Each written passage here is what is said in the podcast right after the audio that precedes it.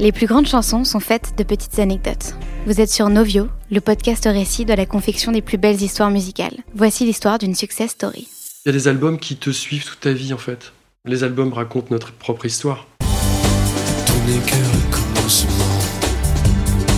Depuis que le monde est monde. Au tableau aujourd'hui, l'album Eden d'Étienne Dao. Bonjour, c'est Étienne Dao et vous écoutez ma success story sur Novio. À l'occasion de la réédition de l'album Eden, Étienne Dao revient sur l'une de ses créations préférées. Sorti en 1996, Eden reflète une période riche de sa vie, placée sous le signe de l'hédonisme. Dao témoigne d'une volonté de remettre sur le devant de la scène l'intégralité de sa discographie. Il nous raconte l'histoire de Eden en compagnie de Nicolas Trotto, chef de projet catalogue chez Warner Music France. Cet album fait partie d'une collection en fait que j'ai commencé en 2006 avec un album qui s'appelle Pop Satori au départ, euh, se replonger dans le passé, j'étais pas tellement euh, chaud pour ça. Et en fait, en, fouillant, j'ai retrouvé plein, plein, plein de choses euh, dans des cartons, dans des sacs en plastique, sur des supports improbables, beaucoup de cassettes. Et une fois qu'on a numérisé tout ça et que tout d'un coup c'est devenu un projet, il me paraissait évident et intéressant au moins déjà pour moi de voir la construction, la genèse de tout le disque l'idée qu'on se fait de comment un disque va sonner, de ce qui va devenir. Et puis parfois l'enregistrement est très différent. Et puis en plus la vie après le disque. C'est-à-dire le live, les duos, euh, les collaborations et tout ça. Et tout d'un coup, ça faisait 40 euh, titres, ça, faisait, ça racontait une histoire. Et donc on a commencé la série comme ça. Donc au fur et à mesure, euh, pas du tout dans l'ordre, mais en fonction du temps que j'avais, en fonction de ce que j'avais comme matos disponible, j'ai travaillé sur d'autres albums. Et il m'en restait trois, dont Eden. Étienne, c'est particulier, tu as fait dix ans, je crois que je travaillais avec lui sur des rééditions d'albums. Et on avait un gros challenge, c'est-à-dire de rééditer tout son catalogue qui était anciennement chez nous, car aujourd'hui, euh, Étienne, ses nouveaux albums ne sont pas chez Warner. Tout son back catalogue, le rééditer dans des versions euh, de luxe augmentées, remasterisées, euh, et puis surtout faire un travail, on va dire entre guillemets, d'orfèvre, et d'apporter euh, du plus dans tous les domaines de la réédition d'un album, c'est-à-dire aussi bien graphique, photographique, euh, iconographique et euh, évidemment musical. Mon métier a plusieurs facettes. La principale activité, c'est de rééditer et de rendre disponible de la musique qui ne l'est plus ou qui a plus de 18 mois et qui donc passe de ce qu'on appelle le front office au back catalogue. Et c'est à nous de le rendre disponible dans tous les formats qui sont aussi bien euh, numériques ou euh, physiques.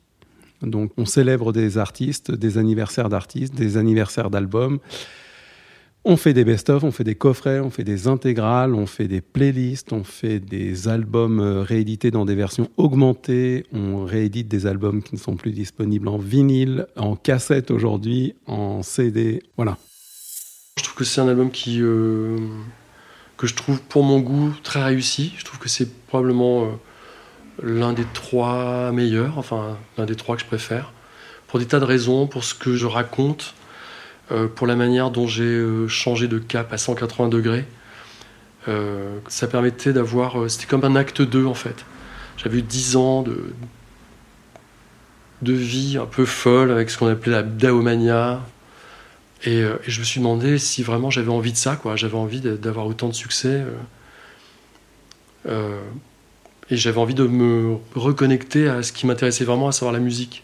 Et de laisser un peu tomber tout ce qui était un peu annexe, à savoir toute cette folie. recevoir des culottes sur scène, c'est grisant, trois secondes, mais pas plus. c'est un album à la fois électronique, à la fois lyrique, sentimental, clubby c'était plein de choses ce disque, un grand mélange de plein de choses, avec des invités comme Astro Gilberto, les Swingle Singers, euh, beaucoup d'ingénieurs du son et de, et de programmeurs euh, qui étaient vraiment les mecs chauds du moment. Donc c'était hyper agréable de pouvoir mélanger tout ça et que tout d'un coup, malgré ces mélanges, il y avait vraiment une telle ligne, euh, une telle cohérence en fait, une cohérence dans plein de choses très différentes. C'est pas du tout un album sombre, c'est un album de célébration de la vie à l'époque, il y avait une rumeur autour de moi comme quoi j'étais mort du sida, etc. Donc c'était un truc euh, un peu irréel, mais quand même, euh, je me suis dit, tiens, mais en fait, je suis vivant et j'ai la chance d'être encore vivant. Je fais partie d'une génération qui a beaucoup, beaucoup euh, abusé de tout, avec joie d'ailleurs. Et je suis passé un peu à travers les mailles du filet. Et donc cet album, justement, c'est une célébration de la vie. à la fois, je venais de lire la Genèse, donc je voulais parler de, du paradis, des péchés capitaux, du plaisir. C'est un album vraiment hédoniste. Hein. alors peut-être qu'on peut le percevoir comme étant sombre.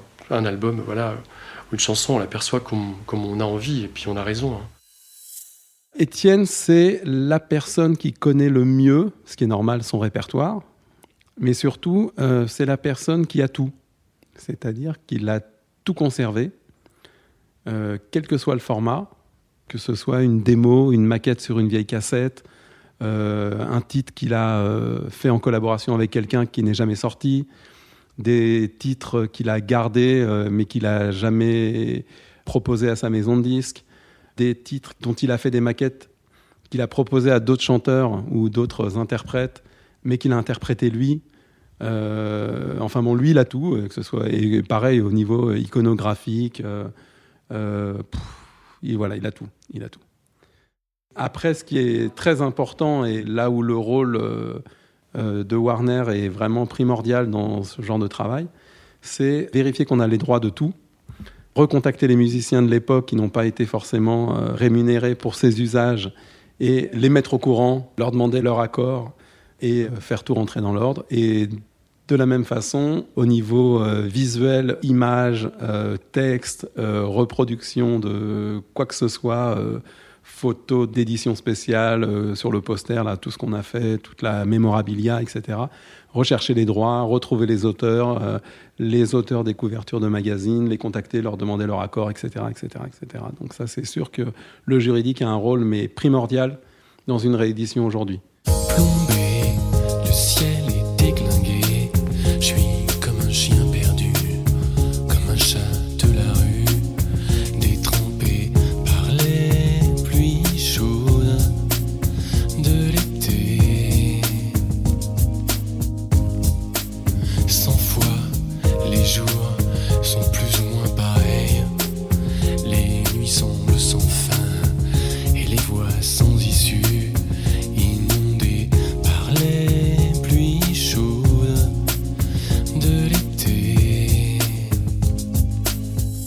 Un album qui était assez fraîchement accueilli au départ parce que la musique électronique n'était pas du tout euh, une musique acceptée, la jungle encore moins. Euh, il y avait deux singles jungle euh, qui ont été vraiment reçus très fraîchement par les radios, qui n'ont même pas passé du tout.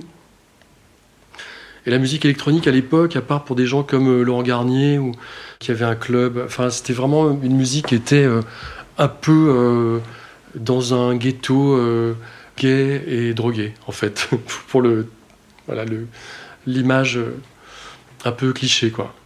Ça paraît difficile aujourd'hui de l'imaginer parce que c'est pas si loin et en même temps ça a tellement changé. Donc c'était vraiment euh, confiné à un, petit monde et euh, peut-être que les gens n'ont pas très bien compris pourquoi je m'engageais là-dedans alors qu'en fait c'était un peu une suite logique. Pour moi, il ressemblait beaucoup à Satori qui avait été fait un peu dans le même avec la même intention, à savoir avec Arnold. Je l'ai enregistré, écrit avec un, garçon qui s'appelle Arnold Turbus. On l'a fait à Londres. Pop Satori, on l'avait fait avec William Orbit, qui est devenu le pape de cette musique. Donc pour moi, c'était un peu un prolongement. J'ai pas compris que, que les gens aient pensé que c'était une rupture de style. Ça ne l'était pas du tout. Mais je crois plutôt que le climat autour de moi n'était pas bon à ce moment-là. Et puis, euh, euh, un mauvais climat, ça influence beaucoup la manière dont on perçoit un disque. La pochette précédente était une pochette très euh, charbonneuse, une photo de Nick Knight, un album qui s'appelle Paris ailleurs, très sombre comme ça. Et là, j'avais envie, j'avais vu des photos dans le magazine euh, anglais Heidi, euh, de gens sur la plage, comme ça, de très beaux portraits, très simples, mais par un très grand photographe. Donc j'avais envie d'un très grand photographe qui fasse une photo comme si c'était un pote qu'il avait prise comme ça, de moi en sortant de l'eau. Et c'est un peu comme ça qu'on a fait. Voilà.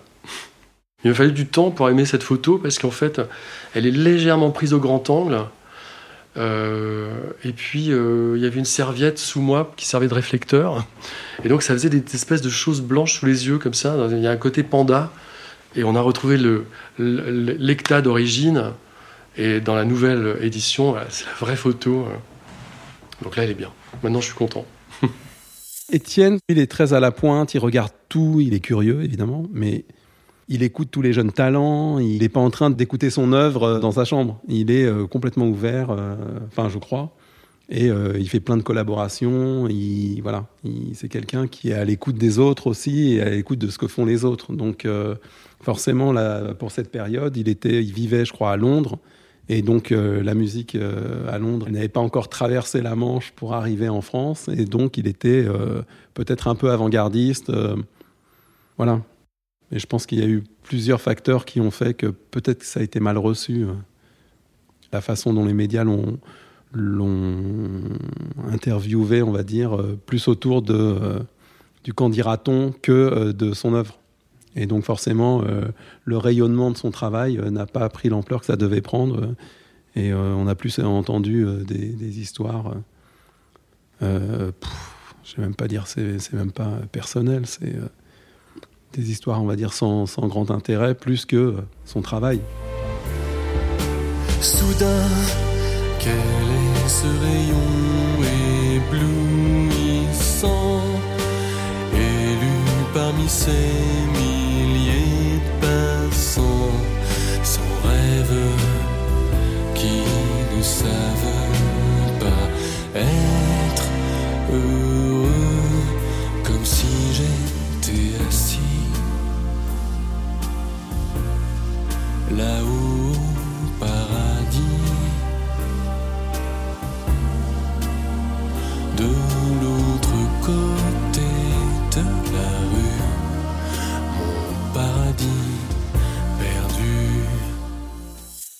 Rééditer un album 23 années plus tard est un procédé plus compliqué qu'il n'y paraît. Aux côtés d'Étienne Dao, un homme, Gildas Lantier, ingénieur du son émérite, ayant travaillé sans relâche pour donner une seconde vie à cet album.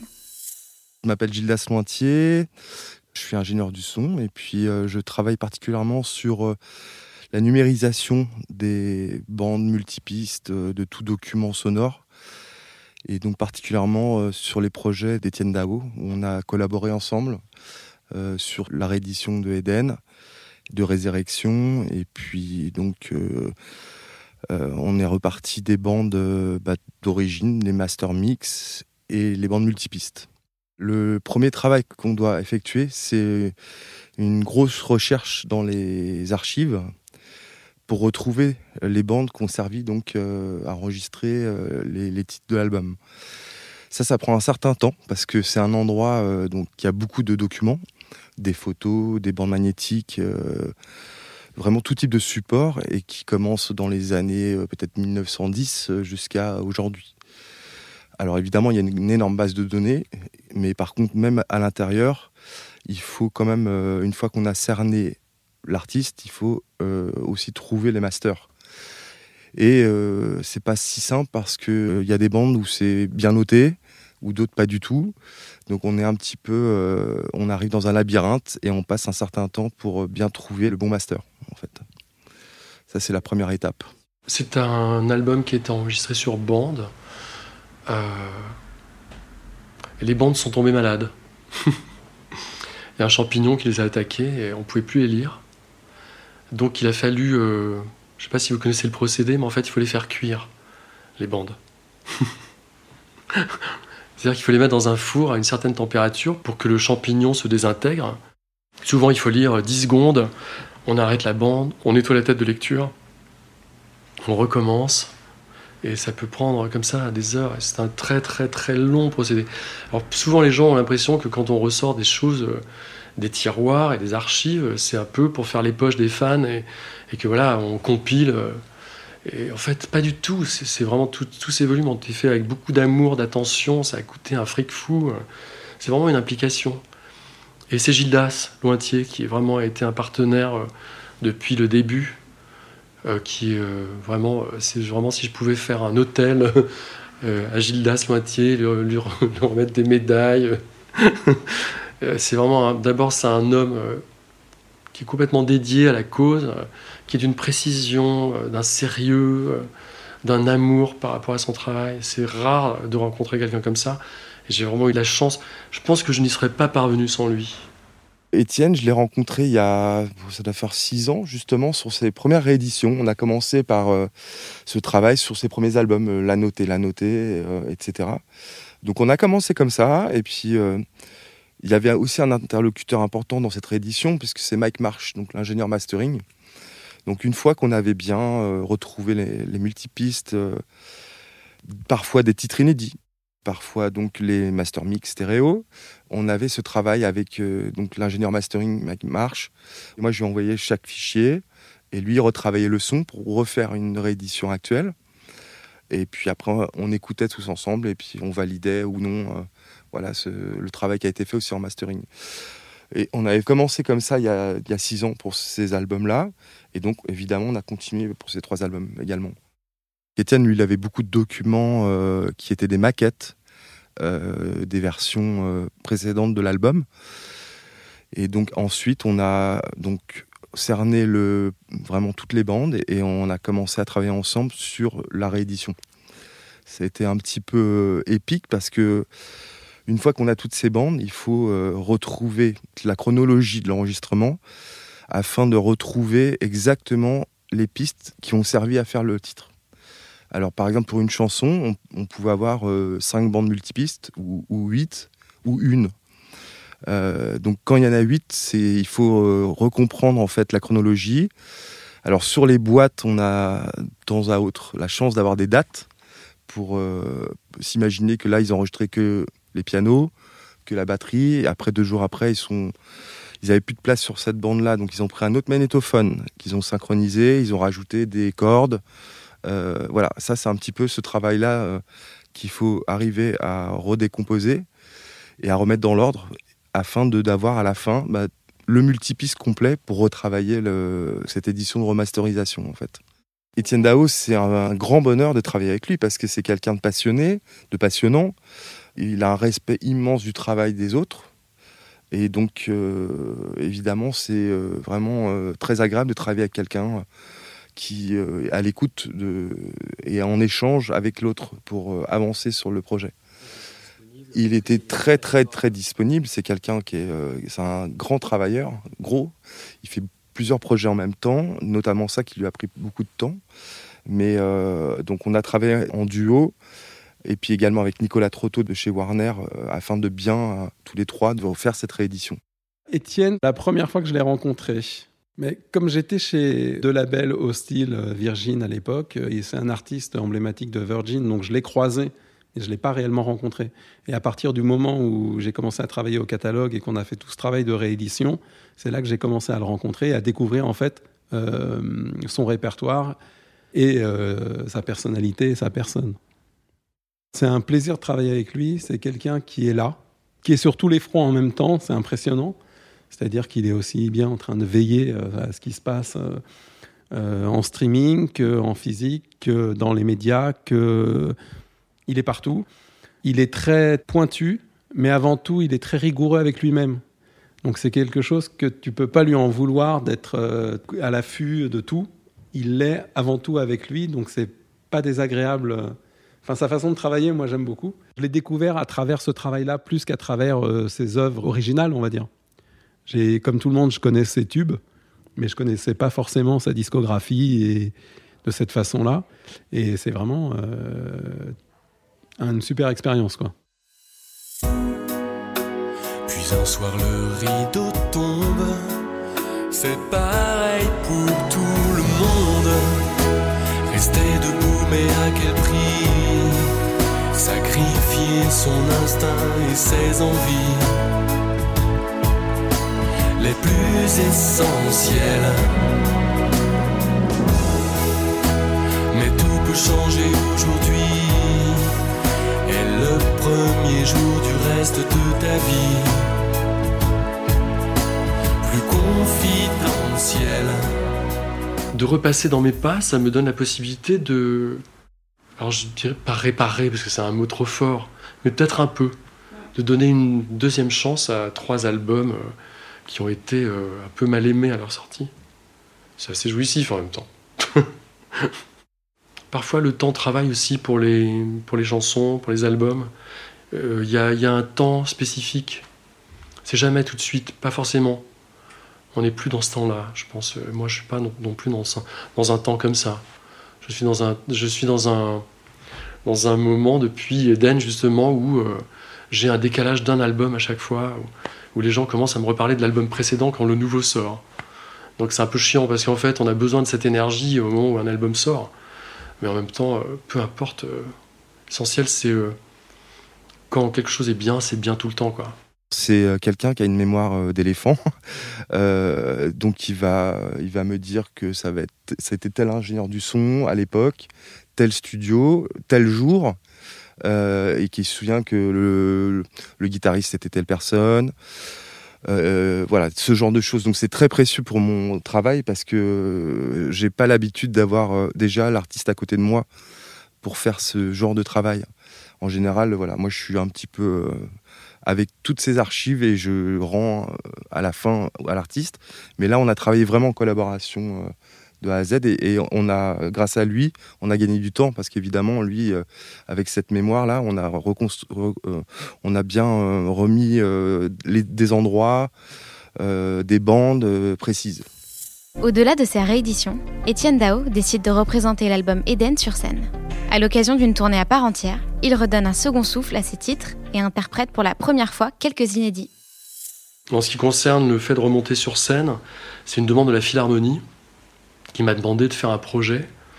Et je ne sais pas trop quoi, euh, trop quoi leur, proposer véritablement, mais comme cet album ressortait à l'automne, je me suis dit, ben voilà, pourquoi pas ne pas refaire euh, Eden dans l'intégralité Et de fil en aiguille, euh, ce petit pas de côté, c'est devenu une tournée, parce que Pierre-Alexandre, mon manager, m'a proposé de faire plusieurs dates, et ce qui n'était pas du tout prévu au départ, mais en même temps, c'est très frustrant de jouer une fois, c'est beaucoup de travail pour jouer un soir.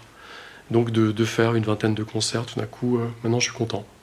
Oui, c'est une manière de faire redécouvrir ces chansons ou ces disques avec un climat meilleur, et avec davantage d'attente. Euh. Et puis les choses enfin, ont tellement changé, et c'est spectaculaire à quel point euh, on n'est plus du tout dans le même monde. Quoi. Donc un album qui sort comme ça aujourd'hui aurait davantage de chance qu'à l'époque. En fait, on a défini un cadre de collection euh, donc un packaging, un format, un décontenu, la façon de réenrichir un album, la façon de rajouter du contenu iconographique, des photos d'époque. On, on, a vraiment ensemble créé une collection et on s'y tient pour que ça fasse un ensemble. L'idée, c'était vraiment de créer une collection, mais jusqu'à la fin, c'est-à-dire de ne pas changer de packaging, de format ou quelque chose au fur et à mesure. On savait que ça allait prendre du temps, on savait que ça allait durer. Vraiment, l'idée, c'est de pouvoir mettre tous les albums ensemble et de vraiment créer une vraie discographie enrichie. Euh. Aujourd'hui, euh, la réédition d'Eden, c'est le point final de toute sa discographie. Et donc lui, euh, il soutient beaucoup cet album parce que c'est son un de ses albums préférés. Je ne vais pas parler à sa place. Et surtout, il le soutient avec une tournée, et ce qui nous permet de vraiment exposer bien son projet. Et ce qui est intéressant aussi aujourd'hui pour le catalogue, c'est qu'on a un artiste avec nous, ce qui n'est pas toujours le cas au catalogue. C'est-à-dire que euh, on réédite des albums d'artistes qui sont plus forcément chez nous, qui sont plus forcément là, qui sont plus forcément dans la musique, qui sont plus forcément en activité. Et aujourd'hui, d'avoir quelqu'un qui est vraiment partie prenante, qui est même plus que ça, qui est euh, le moteur euh, de la réédition, qui est le chef d'orchestre, bah, c'est une expérience géniale plus je peux le voir en live parce qu'il rejoue Eden euh, pour la première fois. C'est enfin c'est super. C'est vraiment euh, c'est d'autant plus agréable que d'avoir fait tout ce travail, d'avoir écouté des titres, des versions inédites, de l'avoir aidé à porter ce projet euh, et de le voir en live où lui il présente des titres inédits qui joue pour la première fois sur scène. Ça prend une dimension géniale quoi. C'est vraiment une chance. Ça fait plaisir la maison de disque, c'est une énergie. La maison disque est aussi pour tous les gens qui travaillent sur un disque, euh, c'est une œuvre collective. Une fois que moi je rends le disque, euh, c'est tout le monde y travaille. Tout le monde a envie que ça fonctionne. Ça rejaillit, un succès, ça rejaillit sur tout le monde. C'est un succès collectif, c'est pas que moi. Quand on aime la musique, on a un pied dans le passé, un pied dans le futur. Moi, je suis très très intéressé par ce qui est en train de se passer et ce qui va se passer encore plus. Et puis, il y a des tas de choses du passé que j'adore à écouter, redécouvrir. Et puis, il y a des albums qui te suivent toute ta vie, en fait. Il y a des albums qui, sont... Les albums racontent notre propre histoire, toujours. Les chansons, euh, on, se les approprie parce que euh, l'artiste est une voix pour soi. Il écrit des choses que nous, on ne pourrait pas écrire. Et donc, euh, donc c'est ça aussi la musique, c'est ça ce pouvoir de reconvoquer des choses personnelles et de reconvoquer aussi l'image de la première fois qu'on a roulé une pelle, la première fois qu'on a été dans tel endroit génial. Ça rappelle toujours des souvenirs, ça accompagne, ça accompagne sa vie entière. Je suis ton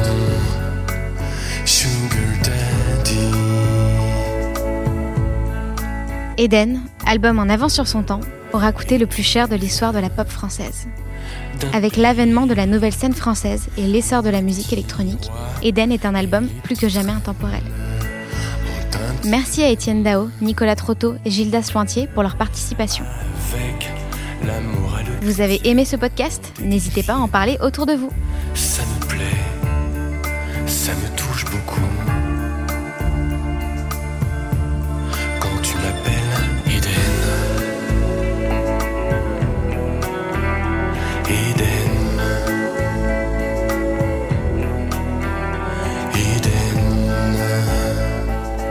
Bientôt sur Novio.